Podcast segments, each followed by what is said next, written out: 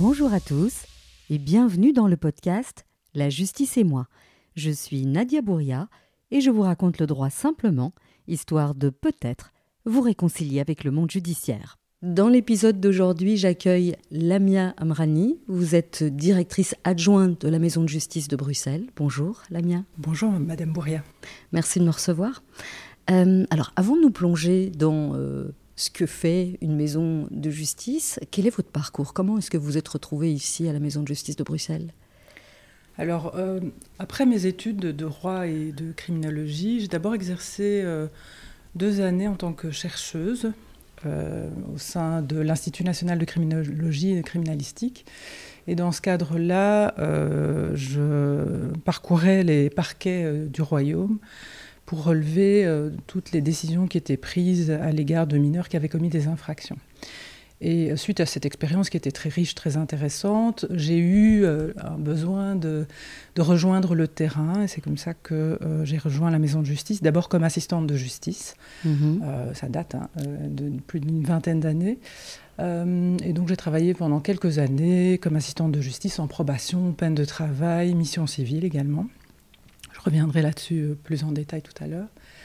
Et ensuite, j'ai rejoint l'administration euh, des maisons de justice où j'ai travaillé au service expertise. Puis j'ai exercé une fonction plus de management au sein du centre de surveillance électronique. Et depuis quelques années maintenant, cinq ans, je travaille comme directrice adjointe à la maison de justice de Bruxelles. Et je suis en charge de deux équipes. Euh, une équipe de l'équipe de l'accueil des victimes et l'équipe de la médiation et mesure. Ah oui, donc euh, une très longue euh, carrière mais qui tourne autour de, des de justice. De la maison de justice. Alors, je vais vous demander d'abord de résumer ce, ce, que fait une maison de justice et ensuite on va aller explorer les différents rôles de la maison de justice. Alors, qu'est-ce qu'on fait euh, ici dans la maison de justice? Alors, en maison de justice, on a trois missions dont, dont on est chargé les missions pénales, les missions civiles et l'accueil des victimes. Mais peut-être qu'avant de, parler euh, précisément de ces missions, il me semble assez intéressant de parler du contexte d'émergence des maisons de justice. Mhm. Parce que, euh, en fait, il faut se rappeler qu'en 1996, affaire du trou, euh, suite à la marche blanche, la commission d'enquête parlementaire, il y a une décision qui a été prise de rassembler tous les services qui, existaient, certains déjà, euh, services de probation, de libération conditionnelle, accueil des victimes, tous ces services travaillaient de façon un peu éparse, euh, mhm. chacun de leur côté.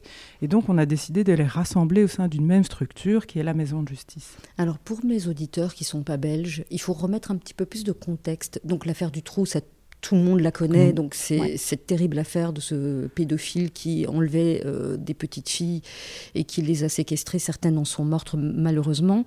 Et euh, cette affaire a fait éclater, on va dire, a mis au jour des, dysfonctionnements, en tout cas, ou en, tout cas euh, que, vous l'avez souligné il y a un instant, c'est que toutes ces institutions bah, travaillaient un petit peu chacune de leur côté et qu'il fallait un petit peu plus de liens, un petit peu plus de communication. Exactement. Ok. C'est bien ça. Et donc, dans un premier temps, les maisons de justice, elles faisaient partie de la Direction générale des établissements pénitentiaires. Euh, ensuite, euh, vers 2007, euh, les maisons de justice sont devenues autonomes avec leur propre administration. Et alors, en 2015, suite à la sixième réforme de l'État, les maisons de justice ont été communautarisées. Et donc, euh, on a 14 maisons de justice du côté francophone, 14 maisons de justice du côté euh, néerlandophone, et il existe aussi une euh, maison de justice germanophone, donc à, Eupen. Donc communautarisé, ça veut dire que ce n'est plus géré par l'État central, mais ce sont des, des, compétences qui sont gérées au niveau régionale, enfin communautaire. Je vais pas communautaire, donc on fait partie de la fédération Wallonie-Bruxelles, plus précisément. Mais pour mes auditeurs qui ne sont pas belges, c'est un petit peu du chinois. Donc vrai. voilà, on a une fédération, à, on va dire, pour schématiser, à deux niveaux. Et dans le deuxième niveau, il y a les régions et les communautés. Mais donc on n'a qu'à dire que c'est une compétence au niveau de la, de la région, mais qui est la communauté.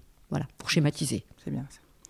Et donc au sein des maisons de justice, les personnes qui travaillent donc directement avec les justiciables sont ce qu'on appelle les assistants de justice. Mhm. La, dénomination la plus correcte, je sais qu'on on entend encore régulièrement assistant de probation, assistant judiciaire. Nous, on parle vraiment d'assistant de justice. Alors, l'objectif des maisons de justice, c'est véritablement d'œuvrer à une société plus juste, plus sûre, inclusive, qui tient compte évidemment de la Convention européenne des droits de l'homme et qui tient compte euh, également euh, de, des valeurs démocratiques de notre société. Mm-hmm. Et donc, c'est vraiment euh, faire en sorte que l'humain soit au centre de notre action en tenant compte de tous ces principes. Mm-hmm. Alors, pour revenir aux missions, donc mission pénale, mission civile et accueil des victimes. Euh, donc l'assistant de justice, il, a, un rôle qui peut être vraiment euh, très très différent en fonction de la mission dans laquelle il va travailler. Alors je vais commencer, et ça c'est peut-être assez inhabituel, je pense que le, le, commun des mortels a peut-être plus l'habitude des missions pénales. Hein. on entend souvent l'approbation, la libération conditionnelle, Mais les peines avant, de travail. avant que vous alliez explorer, mhm. moi j'ai vraiment parce que ce que vous dites est, me semble très abstrait, c'est votre quotidien, mhm. donc mhm. vous entre guillemets c'est théorisé dans votre tête. mais je veux dire pour, pour les gens qui ne savent pas ce que c'est qu'une maison de justice, quand on pousse la maison de justice, enfin, je vais le tourner autrement qui peut être amené à pousser la maison de justice? On peut venir ici si on a besoin d'informations générales, donc de l'accueil. Vous avez parlé d'accueil tout à l'heure. Accueil des victimes. Voilà. Plus précisément. Alors, qui peut venir? C'est toute personne qui a été, par exemple, condamnée mhm. pénalement et qui a euh, des conditions à respecter. Voilà. Ça, c'est la première situation. Ça, c'est une des situations. Euh, toute victime qui, euh, qui fait l'objet d'une infraction, qui a besoin d'informations sur un dossier, peut pousser la porte effectivement de la maison de justice pour obtenir des renseignements sur son dossier. D'accord. Alors d'autres, euh, donc ça c'est l'accueil des Alors à quel stade Une fois que la personne est condamnée ou dès le début? À tous les stades de la procédure, même au stade de l'enquête dès qu'elle a, euh, même avant, euh, à la limite, d'avoir porté plainte, parce qu'elle voudrait savoir euh, quelles seront les conséquences éventuelles d'une plainte. Elle peut venir se renseigner à ce sujet. D'accord. Donc c'est vraiment à tous les stades de la procédure. Donc à la fois donc, par rapport à justement une victime, hein, une victime ou un proche, parce qu'une mhm. personne peut être décédée, donc c'est les proches mhm. qui vont s'inquiéter de, de, la situation. ici, donc dans le cadre de l'accueil des victimes, euh, l'intervention va consister à vraiment faire en sorte qu'elle puisse faire valoir ses droits. Et donc on intervient aussi bien au stade euh, de, l'enquête pour euh, lui donner des informations, l'orienter éventuellement. Hein. si elle n'a pas mhm. besoin de conseils juridiques, on va l'orienter. Si elle a besoin d'aide psychologique, on va l'orienter. Donc on a besoin d'avoir évidemment une connaissance de la carte sociale. Et, ensuite, on va effectivement également intervenir au stade du procès et après, dans le cadre de l'exécution des peines également. Oui.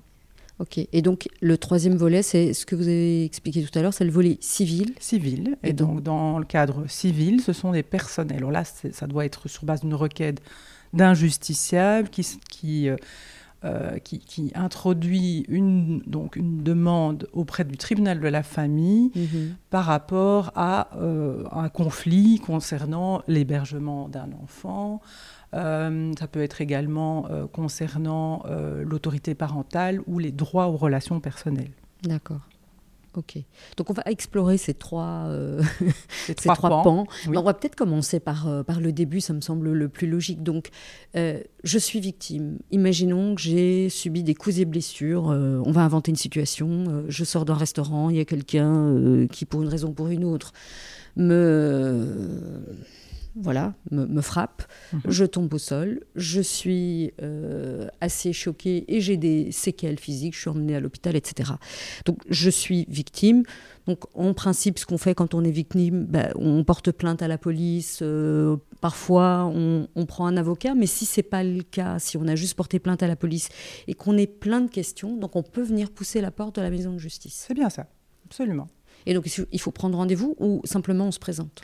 Alors il est toujours préférable de prendre rendez-vous, évidemment. Il y a une adresse mail qui permet également euh, d'envoyer un petit mail ou euh, un numéro de téléphone euh, qui, qui, est une permanence et qui permet effectivement d'avoir un premier contact parce que pour pouvoir renseigner correctement une personne, évidemment, on doit faire quelques recherches pour mhm. pouvoir voir où en est la plainte, euh, à quel stade, et, pouvoir donner les renseignements les plus, les plus utiles euh, à la personne. Ensuite, on va la recevoir. OK. Donc cette personne, elle est reçue euh, personnellement par un assistant de justice. Un assistant de justice. lui spécialisé dans le cadre accueil des victimes. D'accord. Qui va donc la recevoir, qui va faire les recherches utiles. Alors l'accueil des victimes, très souvent, pas dans toutes les maisons de justice, mais il est situé au sein du parquet. Et donc, on a évidemment une très très bonne collaboration avec les magistrats. On va pouvoir aller consulter le dossier, même papier si besoin. Euh, et dans un premier temps, on va euh, euh, pouvoir indiquer voilà, alors la personne a été interpellée, a été auditionnée. a été mise sous mandat d'arrêt et libérée conditionnellement suite à, la, une détention préventive, mhm. par exemple. Donc toutes ces informations avec évidemment l'accord du magistrat, on va pouvoir les donner au fur et à mesure donc de la procédure à la victime ou à son proche. Donc, ça veut dire que avant de prendre rendez-vous ou au moment du rendez-vous, il faut euh, se munir de sa plainte avec le numéro de PV, pour que l'assistant de justice puisse, j'imagine, d'abord prendre contact avec le magistrat, lui demander s'il est OK qu'on donne ces informations-là. Euh, et, et, si le magistrat est OK, alors du coup, on peut lui transmettre ces informations. C'est évidemment toujours préférable d'avoir le numéro du PV. Maintenant, sur base du nom, prénom, euh, du registre national, on, arrive aussi à obtenir les informations. Euh, donc voilà, ça c'est dans un premier temps. Ensuite, fur et à mesure de l'avancée du dossier, alors ici on parle effectivement de coups et blessures, mais dans d'autres cas, euh, il peut y avoir une autopsie. À un moment donné, il y a hmm. aussi la, possibilité de, de, pouvoir consulter le dossier euh, d'autopsie, hein, nos résultats de l'autopsie, et on va vraiment d'abord euh, euh, nous le préparer, le lire avant, pouvoir euh, indiquer bah, dans, ce dossier, il y a des pièces qui sont peut-être difficiles à, à, voir. Est-ce que vous souhaitez les voir? Vous ne souhaitez pas les voir? On va les écarter.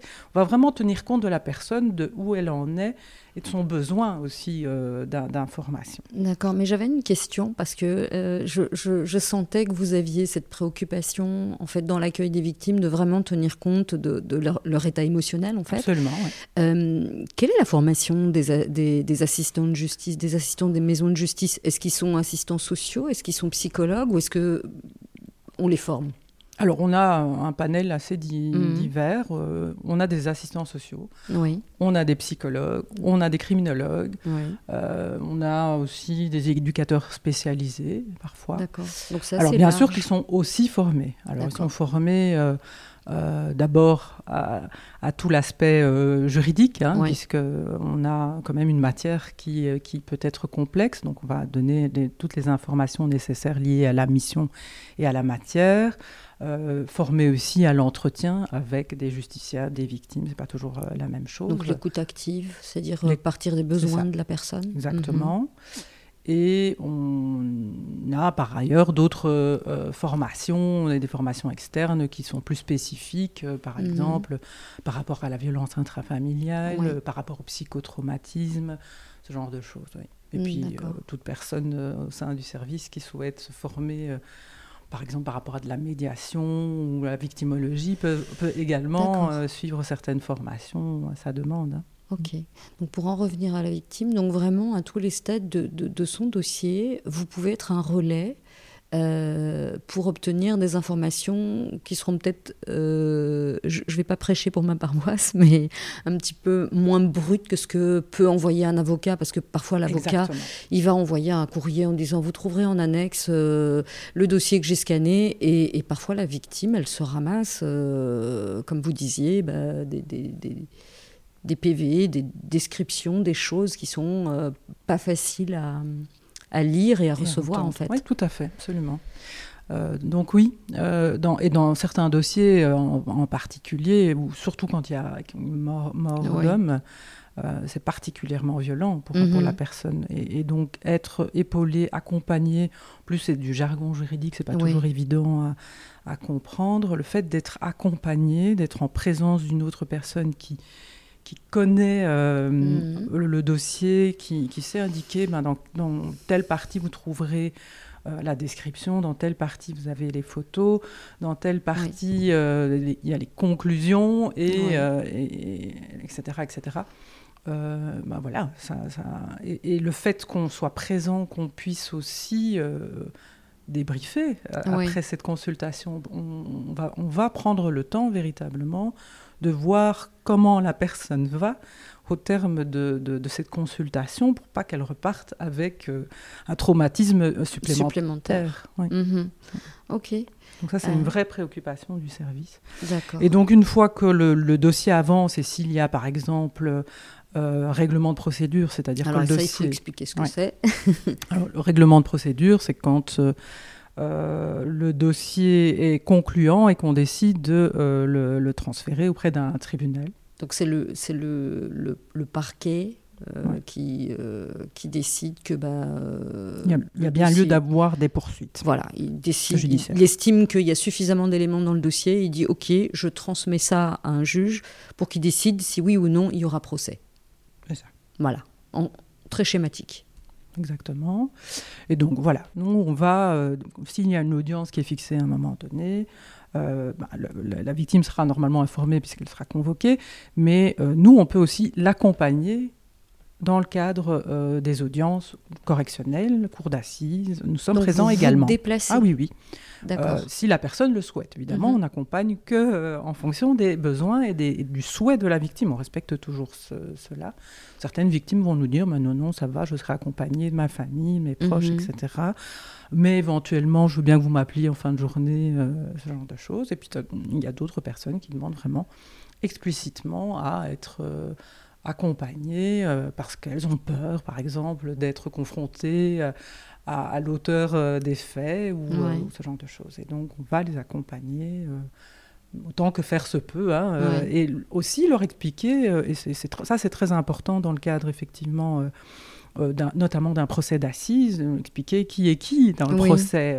parfois on va même organiser, pour, pour des procès un peu plus conséquents, et en fonction de la demande aussi, on peut organiser la visite de euh, de, la salle d'audience pour qu'elle voit et qu'on puisse expliquer euh, où, où, chaque personne est installée et comment se déroule et, le procès. Et tout le déroulé du procès. Ok. Donc, euh, alors si on suit votre logique, donc si vous accompagnez la personne jusqu'au procès, il y a le, ce qu'on appelle le prononcé, donc lorsque le juge donne sa décision. C'est bien ça. Et donc, euh, si la personne, donc l'agresseur ou les agresseurs euh, est condamné, bah, cette personne, elle est susceptible également d'être suivie par vos services. C'est exact. Je dis bien susceptible parce que ça dépend euh, la condamnation. La condamnation. voilà. pas, nécessairement tout de suite dans un premier temps. Disons que c'est une agression majeure et que la personne est, récidiviste, disons, et, qu'elle est donc condamnée à un emprisonnement ferme dans un premier temps, elle va d'abord effectivement euh, passer par, par la prison, mais à un moment donné, elle va pouvoir demander euh, un, aménagement de peine et donc éventuellement une libération conditionnelle, une surveillance électronique. Et c'est effectivement alors la maison de justice qui va récupérer qui prend le, relais. Euh, le, le, dossier de ce justiciable et c'est un autre assistant de justice évidemment qui va prendre en charge ce dossier. C'est important de, le souligner parce que sinon, c'est, je pense, pour la victime un petit peu compliqué de se dire c'est la personne qui me suit, qui suit euh, la personne qui m'a agressé. Il y a conflit d'intérêt, clairement. Absolument, oui, non, on veille à ce que ce ne soit pas euh, l'assistant de justice qui est en charge euh, des, des, des, personnes victimes qui prend en charge également mhm. les, dossiers pénaux. Mhm. Je pense que dans toutes les maisons de justice, on, a vraiment fait cette séparation. Oui. Voilà. Alors, euh, puis c'est une tout autre, un, tout autre type de pratique euh, également. Ça nécessite d'autres euh, aptitudes également. voilà. Et donc, une fois que la, la, personne est, condamnée, ben, la victime, elle a encore des droits. Mm-hmm. elle a des droits dans le cadre de l'exécution des peines. Et mm-hmm on va l'accompagner aussi dans cette période-là. C'est-à-dire que euh, dans un premier temps, elle va compléter par exemple une fiche victime mhm. dans laquelle elle va indiquer si elle souhaite ou non être euh, contactée lorsque euh, l'auteur va demander un aménagement de peine, une libération conditionnelle par exemple. elle a le droit d'être entendue par le tribunal d'application des peines. Donc elle peut indiquer qu'elle souhaite encore obtenir des informations par la suite ou dire non, c'est bon, je, je, ne veux plus rien savoir. Euh, laissez-moi tranquille avec cette affaire. Et, donc, on va respecter ce souhait-là. D'accord. Et donc là, on peut l'accompagner effectivement dans la rédaction de la fiche victime. Elle peut, par exemple, indiquer aussi une série euh, d'éléments qui, qui, sont importants pour elle. Par exemple, elle souhaite que la personne n'habite pas dans le même quartier, mhm. euh, ou dans la même commune, enfin, ou, euh, ou, près de là où elle travaille, enfin, ce genre de choses. On va mhm. un petit peu décortiquer avec elle son souhait, ses besoins et pourquoi elle souhaite cela. Et, et, ça va faire partie de la fiche victime, donc qui va être transmise au tribunal d'application des peines euh, et qui sera utilisé donc en temps voulu. Euh, il nous arrive également, euh, à la demande toujours des victimes, d'accompagner devant le tribunal d'application des peines. Donc, le, dans, ce cadre-là, le tribunal d'application des peines va poser des questions à la, à la victime sur ses souhaits, sur éventuellement ce qu'elle a indiqué. Et donc le, magistrat ici peut en tenir compte, il n'a pas, pas l'obligation, mais en tout cas, elle va pouvoir euh, prendre en considération ces, informations. En tout cas, la victime, elle a, elle a une place. Elle a sa place, exactement. Euh, voilà. Donc ça, c'est tout le volet victime C'est exact. Et donc, c'est essentiellement de l'information, de l'orientation, hein, comme je mhm. l'ai dit, euh, de l'accompagnement, du soutien émotionnel essentiellement. Oui. Alors, on n'est pas euh, des thérapeutes, hein. euh, donc euh, s'il y a besoin vraiment d'un suivi psychologique, là, on va l'orienter vers toute une série de services mhm. en, fonction, en fonction de la demande. Et alors, on a au sein de, de l'accueil des victimes aussi une mission plus structurelle, puisque, évidemment, nous, on est confrontés au quotidien euh, au contact avec les victimes et, à leurs difficultés. Donc là, on va les faire remonter, on va pouvoir en, euh, discuter, soit dans les structures de concertation, soit en sensibilisant, sensibilisant également certains acteurs, magistrats et autres par rapport aux, situations des victimes. Vous pouvez donner un, exemple, concret euh, dans les violences, par exemple, faites aux femmes, oui agression sexuelle notamment, bah, une personne qui porte plainte, euh, bah, le fait que l'adresse mm. de la victime soit dans le PV et dans le dossier euh, judiciaire, ça pose problème. Donc euh, voilà, ça c'est un, des éléments qu'on peut faire remonter en disant il faut anonymiser, il faut faire en sorte que les coordonnées ne soient pas accessibles et que ça, par exemple, on mette les, coordonnées d'un avocat. Mm-hmm même, et ça, ça arrive aussi, de, de l'accueil des victimes. D'accord. Donc, ça euh, être euh, cette solution-là. Donc, la victime, c'est quelque chose que vous suggérez que la victime, on, appelle ça dans notre jargon, élise domicile, soit chez son avocat, soit ici à la maison de, de justice. Ok.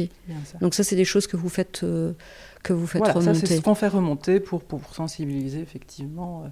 Donc, ça, c'est. Donc, ça, ça, c'est pour le volet accompagnement des victimes. Et donc l'autre pan, vous l'avez évoqué tout à l'heure, c'est euh, ben, que vous suivez des, condamnés.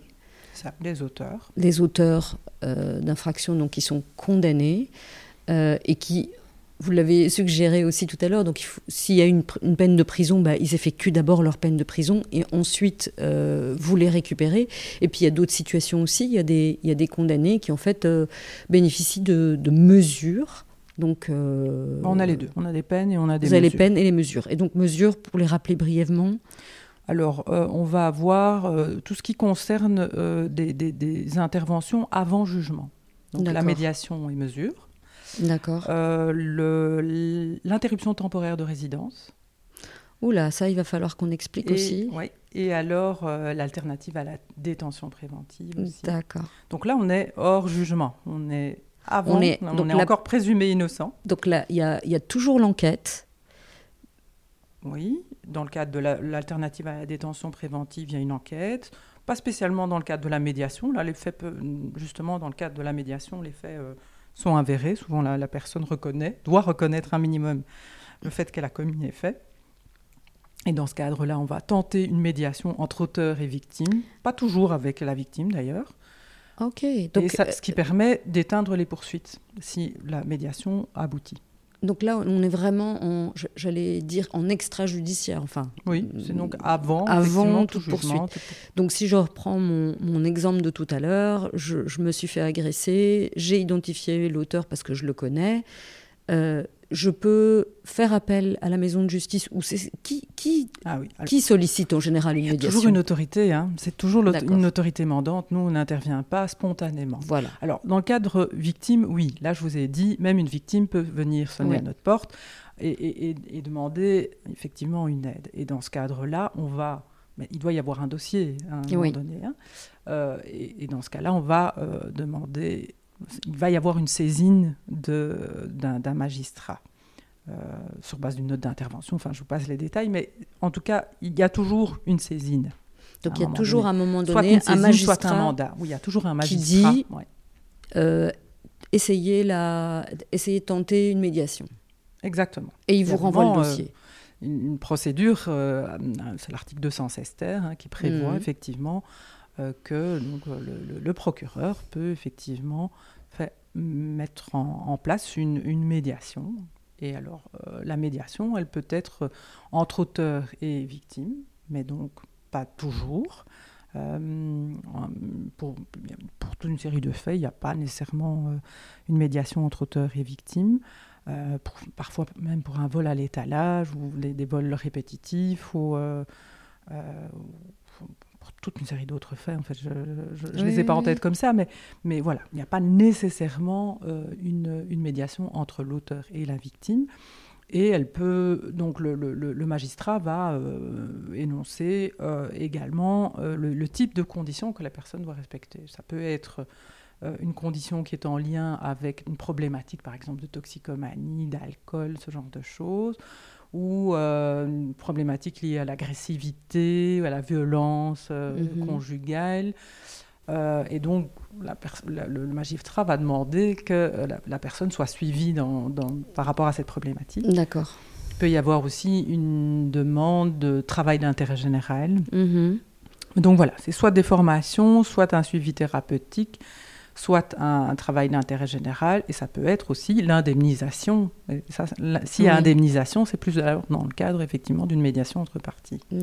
Mais la médiation entre parties, ça peut être aussi, dans le cas par exemple du, de, harcèlement, euh, ça peut être euh, que la personne présente une lettre d'excuse, euh, voilà. et on ne met pas nécessairement en présence la victime et l'auteur. Ça passe par euh, l'assistant de justice qui va rassembler les desiderata de la victime et va les répercuter auprès de l'auteur et, travailler sur cet aspect-là. Ok, donc on n'est pas, on pas systématiquement dans une médiation au sens classique où on est tous les trois euh, dans la même pièce, donc médiateur, victime, auteur. Exactement. Ok. C'est tout à fait envisageable. C'est possible, mais pas toujours. Mais ce n'est pas le cas mm. systématiquement. Et donc, et ça, c'est quelque chose qui rassure évidemment la victime. Bien de dire qu'elle n'est pas obligée, dans le cas d'une médiation, d'être en présence, effectivement, mm-hmm. à un moment donné. Euh, de, l'auteur. Voilà, ça c'est pour la, médiation globalement. Et donc l'intérêt de la médiation, c'est que si elle aboutit, donc il y a d'abord une signature de convention, etc. Si la médiation aboutit, que les conditions sont respectées, il n'y a pas de poursuite pénale. Voilà, c'est intéressant pour l'auteur, mais je pense que c'est intéressant aussi pour la victime. Si effectivement il y a réparation, s'il y a des excuses, etc., c'est au niveau émotionnel beaucoup plus satisfactoire que satisfaisant même que, que un procès où parfois ben, elle n'obtient pas euh, gain de cause en fait, ou en tout cas le jugement ne correspond pas à ses attentes. Je vais plutôt formuler comme ça. Voilà, la procédure peut être longue, Très longue, et donc effectivement une médiation, elle peut être euh, réglée en, beaucoup moins de temps, même si euh, voilà, on a dans un premier temps un délai de 18 mois pour mettre en œuvre. Et donc au bout de 18 mois, si ce n'est pas concluant, le, magistrat peut très vite alors décider qu'on que, s'arrête là. Oui et qu'on reprend le, la partie euh, plus pénale éventuellement. Pénale, oui. Exact. Alors, euh, donc ça c'était la médiation. Euh, j'ai parlé de l'interruption temporaire de résidence. Alors ça c'est une mesure qui est très spécifique aux violences intrafamiliales et qui permet de nouveau à au procureur de d'éloigner donc l'auteur de violences intrafamiliales de son domicile. Alors que ce soit des violences à l'égard du conjoint, conjointe ou des enfants. Hein. Mhm. Donc, euh, alors, l'éloignement, il est dans un premier temps pour une durée de 15 jours, et ensuite c'est renouvelable jusqu'à 3 mois. Mhm. Au départ, c'est donc un procureur du roi qui prend la, décision. Une fois le délai de 15 jours passé, il passe la main à un juge euh, au niveau du tribunal de la famille. C'est le tribunal de la famille qui va euh, décider éventuellement de prolonger. Et alors, là où on intervient, nous, en tant que maison de justice, l'assistant de justice va recevoir de nouveau les deux parties. Que ce soit euh, l'auteur, alors je dis auteur, autrice, hein, on, s'entend. Moi, je n'ai pas encore eu de dossier où on a eu des, des, femmes euh, qui avaient commis des violences, mais ça existe. Euh, mais, mais, donc, on va recevoir l'auteur et, par exemple, euh, la, compagne, voire les enfants, c'est déjà arrivé aussi. Euh, il faut évidemment que, que, les enfants soient en, aptitude de, pouvoir s'exprimer. Hein. Mhm. et on va utiliser, bah, dans un premier temps, donc ces 15 jours, on doit les recevoir assez rapidement, hein, puisque le, souvent l'audience, elle, est, elle est déjà fixée. Il y, a, il y, a, à peine 10 jours pour pouvoir rencontrer les deux parties. Et c'est là aussi l'intérêt euh, que le, service soit au sein, installé au sein du parquet. Nous, on a choisi à Bruxelles, par exemple, que ce soit le service de médiation, qui a déjà l'habitude de travailler avec l'auteur et la victime, qui prend en charge aussi l'interruption temporaire de résidence. D'accord. Et donc, euh, bah, en fait, dès que euh, l'auteur est euh, vu par le, procureur et qu'il décide d'une interruption temporaire de résidence, eh bien, il peut contacter directement le service de médiation qui est à l'étage plus bas et qui éventuellement peut directement rencontrer l'auteur, lui fixer un rendez-vous et commencer donc ce travail qui est un travail de rassemblement d'informations pour pouvoir euh, euh, donner plus d'éléments sur le contexte. Euh, pouvoir aussi donner des informations sur comment il va gérer justement cet éloignement, où il va résider, ben, ça il doit, le, dire d'emblée. mais c'est pas toujours évident. Hein. Il va peut-être donner l'adresse d'un frère, d'un membre de la famille, puis finalement ça se passe pas bien, et donc on doit actualiser toutes ces informations là. Euh, on va aussi donner des informations sur comment ça se passe, parce que évidemment, euh, quand euh, la famille est dans une situation déjà très précaire, l'éloignement, elle risque de précariser encore, plus. Et donc ici, l'assistant de justice peut être sensibilisé au fait qu'une personne ben, n'a pas de lieu où se rendre. Et donc, on va travailler avec elle, euh, l'orienter éventuellement vers certains refuges, vers certaines adresses mhm. qui vont peut-être lui permettre éventuellement d'être logé. Est-ce que euh, ça n'a pas aussi un effet, euh, alors le passage chez le procureur forcément, mais est-ce que ça n'a pas aussi un effet de, de, choc psychologique? Parce que moi, j'ai, y compris dans ma clientèle, moi j'ai croisé des hommes qui avaient des comportements totalement inadéquats à l'égard de leur compagne et qui n'en ont absolument pas conscience parce qu'ils reproduisent des schémas ou parce qu'ils ont toujours fonctionné comme ça, ils se sont jamais posé de questions. Et de se retrouver comme ça au sein de la machine judiciaire avec euh, le magistrat qui leur dit euh, on ne se comporte pas comme ça, on sort, vous sortez de chez vous.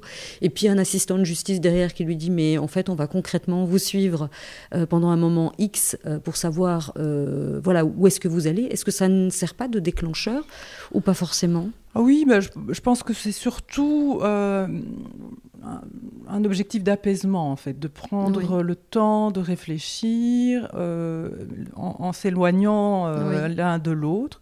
Et donc là, je, parlais essentiellement de l'auteur, mais je vous disais, on voit aussi la victime. là où les victimes, et on va aussi partir de, de, comment elles vivent la séparation. Et très souvent, elles nous disent, mais euh, c'est arrivé qu'une fois, euh, bah, on veut qu'elle revienne, enfin ce genre de choses. Ça arrive, c'est pas toujours le cas, mais voilà.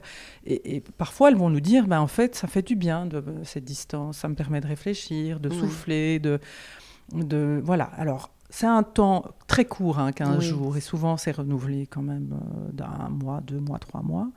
Ça permet de prendre un peu la distance et prendre certaines dispositions aussi, de se dire, ah bah, tiens, en fait, il faudrait quand même qu'on fasse une, une médiation euh, familiale ou une thérapie de couple, enfin, ce genre de choses. Ou, au contraire, ça vient euh, accélérer le processus de séparation qui était peut-être déjà euh, un peu en cours, mais, mais, mais voilà. Donc il y, y, a vraiment de tout dans, mm-hmm. dans le cadre de l'interruption temporaire de résidence.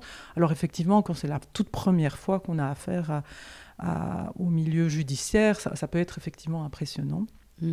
Et donc, euh, bah, voilà, l'assistant de justice va un peu euh, décortiquer avec euh, les, deux parties le contexte dans lequel s'est inscrit cette violence, est-ce qu'elle est habituelle, pas habituelle, et comment, comment les personnes vivent les choses et, et, comment elles voient l'avenir? Est-ce qu'elles voient toujours l'avenir ensemble ou pas, par mhm. exemple? Maintenant, quand c'est des enfants, là, c'est beaucoup plus compliqué. Hein, voilà. Et donc, et, l'éloignement implique normalement aussi, euh, dont j'avais dit, hein, 15 jours, mais renouvelable jusqu'à 3 mois, implique que euh, l'auteur ne peut plus prendre aucun contact avec les membres du domicile. Donc ce c'est pas seulement, par exemple, l'épouse accompagne euh, si la violence a été commise vis-à-vis d'elle. C'est aussi par rapport aux enfants. On ne peut pas essayer via la famille ou, un tiers d'entrer en contact avec, avec cette personne. Et donc notre euh, rôle, c'est aussi de vérifier auprès de, la victime s'il euh, y a eu malgré tout des tentatives, si la personne a bien respecté aussi cet engagement qu'il a pris dans le cadre de l'interruption temporaire de résidence. Voilà, et donc nous, on a un rapport à faire dans un premier temps, la première, euh, le premier délai de 15 jours, et ensuite, quand c'est prolongé, on va encore revoir les personnes, voir un peu l'évolution de la situation et faire un rapport au magistrat. Ok. Donc, voilà, de nouveau, toujours sur base d'un mandat. D'un mandat. Donc, c'était l'interruption temporaire de résidence, et alors il reste l'alternative à la détention préventive. Là, on, se situe toujours avant jugement. Une personne euh, peut être euh, prévenue d'avoir commis euh, une mhm. infraction.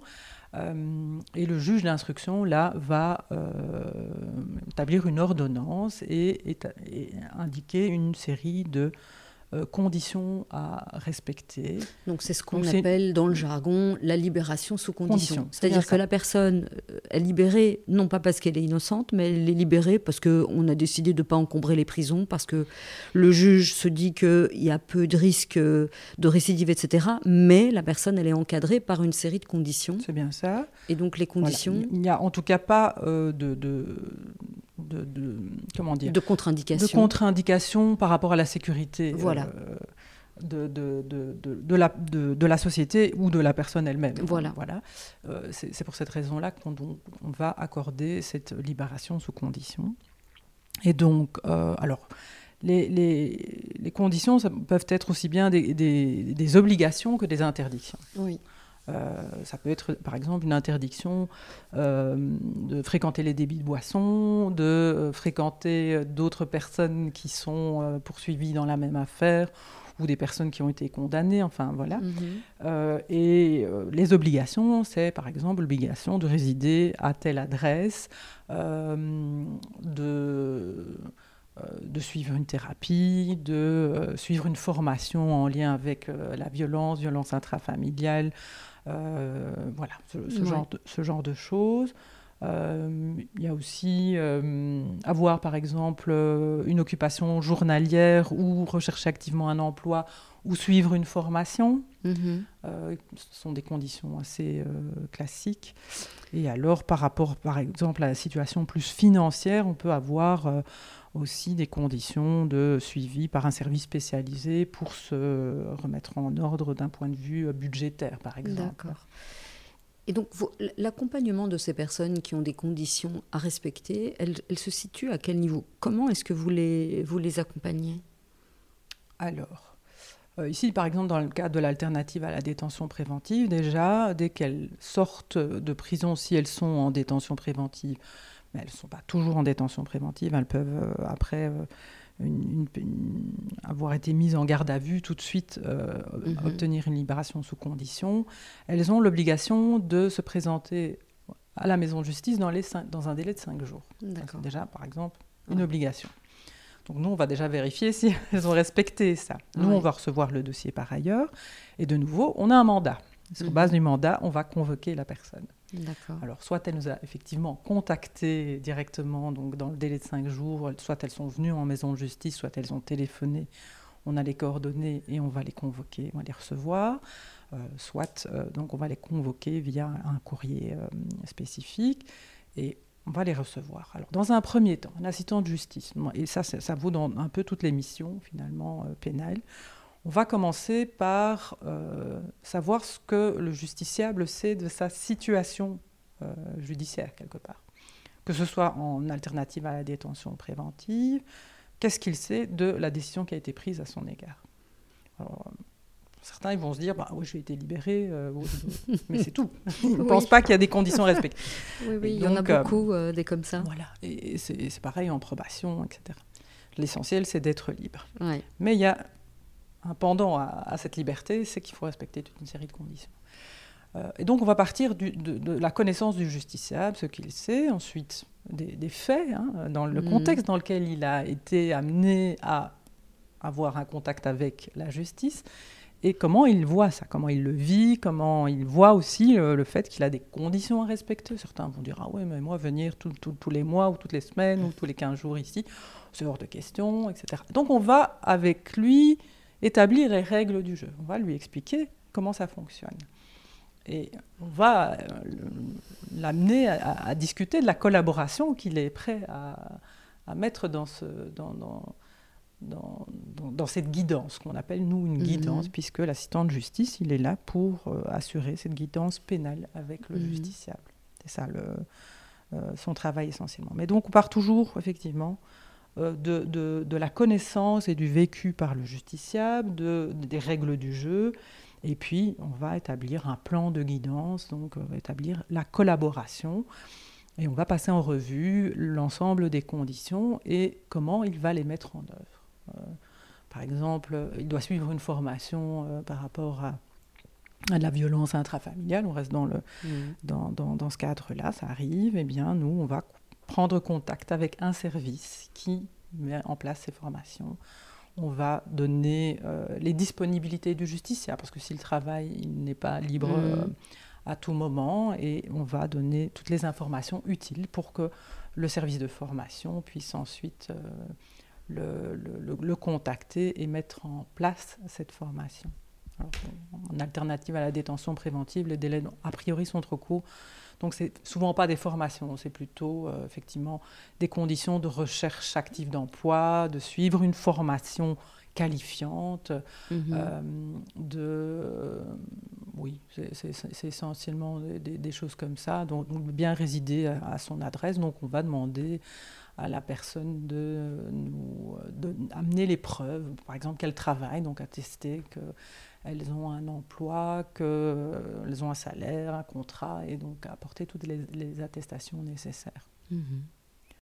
Une fois n'est pas coutume, je vais arrêter notre échange euh, ici. Je dois avouer que j'ai trouvé l'échange avec Lamia passionnant et euh, vous vous doutez euh, de la suite, eh bien nous avons largement dépassé euh, une heure de discussion, une heure d'enregistrement. Et pour ne pas rendre cet épisode trop indigeste, je vous propose d'écouter la suite de cet épisode la semaine prochaine. En attendant, n'hésitez pas à vous abonner au podcast, à me faire vos feedbacks ou à me poser vos questions via les réseaux sociaux. Et moi je vous dis à la semaine prochaine.